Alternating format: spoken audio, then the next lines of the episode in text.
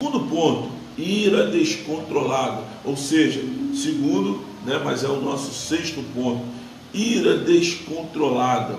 Um momento, um momento de descontrole pode ser até suficiente para destruir vidas, a sua ou até mesmo de outras pessoas. Um dia nós estávamos vendo o filme, a, a, a série, né? nós estamos acompanhando a série Grey's Anatomy.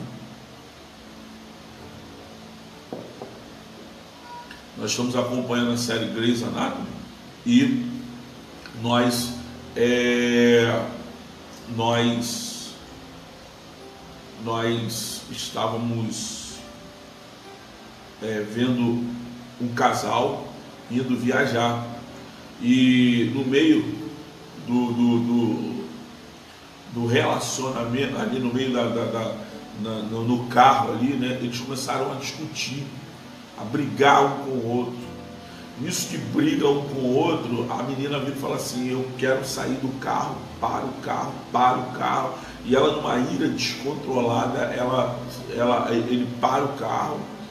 Só que quando ele para o carro e ela desce do carro, né, é, é um, um, um, buraco é aberto na rua, ela cai, o carro deles cai em cima da perna dela. Aí você vai dizer assim: Poxa, mas isso já ia acontecer, não era por causa da briga. O buraco realmente ia abrir naquele momento, naquela hora. Né? Mas se eles talvez né, tivessem controlado a briga deles, ela tivesse né, falado para ele assim, segue, né, ou nem tivesse falado nada, né? Então, eles só caíram porque ele parou o carro, porque de repente, se eles continuam, eles não caem. O buraco foi muito grande mas de repente eles não cairiam. E de repente ela não, eles viriam, poderia cair, mas poderiam sofrer um acidente de outra maneira. Ela não teve que amputar a perna, ela teve que amputar a perna. Ira descontrolada, momento de descontrole que o que? É, é, poderia ter morrido os dois, né? Os dois não morreram, mas a vida da mulher ela parece, ela parecia ser tão arrogante, né? E, e altiva que aparentemente a, a vida dela acabou ali. Então, a ira descontrolada leva a isso, a gente a destruir a vida de outras pessoas e às vezes a nossa mesma. A ira em si não é um pecado. A ira em si não é um pecado, porque a Bíblia diz que é possível nos irarmos sem pecar. Efésios capítulo 4, 26 diz: Irai-vos e não pequeis não se ponha o sol sobre a vossa ira. Então é possível que a gente peque sem que a gente se ire, sem que a gente o que venha né, a machucar o outro, machucar o outro de tal maneira que o outro né, venha a, a, a, a, a, a ser, né, é, é, ficar totalmente abatido. Há momentos na nossa vida em que é normal nos irarmos Sim, é normal. Isso, isso vai acontecer, isso vai acontecer.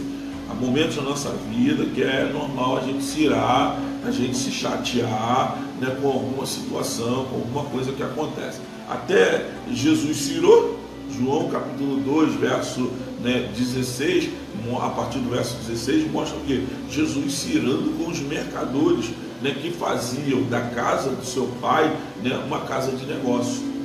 Grande problema não é a ira, mas é quando a ira vem de forma prolongada e descontrolada sobre a nossa vida. Quando a ira controla a nossa vida, né, nos afastamos de Deus. Quando a, a, nos afastamos de Deus, a gente simplesmente né, não permite mais que o Senhor né, ele trabalhe, ele nos dirija. A gente permite apenas que o nosso eu, o nosso ego, ele fale mais alto. A mansidão é um dos aspectos do fruto do Espírito e através dela nós podemos impedir que a nossa ira se transforme em pecado. Mansidão é um dos frutos do Espírito e a gente precisa colocar ele em prática na hora da nossa ira descontrolada.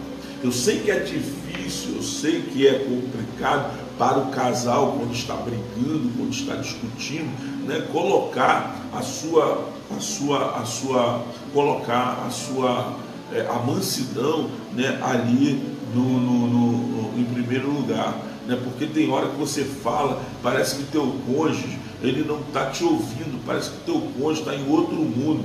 Né? E aí você faz uma pergunta né? e, e ele não está nem aí. E, outro dia mesmo eu estava com a Sueli e eu estava vendo um negócio aqui, aí eu estou né, é, é, escrevendo e explicando para ela, aí daqui a pouco eu olhei para ela, estava tá mexendo no telefone. Aí eu falei para ela assim, filha, você ouviu o que eu falei? Aí ela, não estou entendendo. Aí eu, tá bom. Passado alguns segundos, ela, eu não entendi aquele número. Aí eu falei, aí eu olhei, respirei, permiti que a mansidão tomasse conta do meu coração e não a ira, mas eu tive que falar, né, irmãos? Eu estou falando para você, estou falando contigo. Você está olhando no celular. Então, Tito capítulo 3, verso 2 diz o que? Que a ninguém infame, nem sejam contenciosos, mas modestos, mostrando toda a mansidão para com todos os homens. Bem-aventurados os pacificadores, pois serão chamados filhos de Deus. O fruto da é, Mateus 5:9 e Tiago 3:18. O fruto da justiça semeia-se em paz para os pacificadores. Que coisa linda, né? O fruto da justiça semeia-se em paz para os pacificadores. Você é pacificador? Você tem tido paciência aí com o teu cônjuge? Você tem tido paciência com o teu parceiro, com a tua parceira, com o teu colega, com o teu amigo? Você tem agido de forma é, mansa com ele quando ele tem sido, às vezes, né, tem se irado de forma descontrolada com você? Se você não tem sido, passe a ser. Certamente vocês, não só um, mas todos vocês ganharão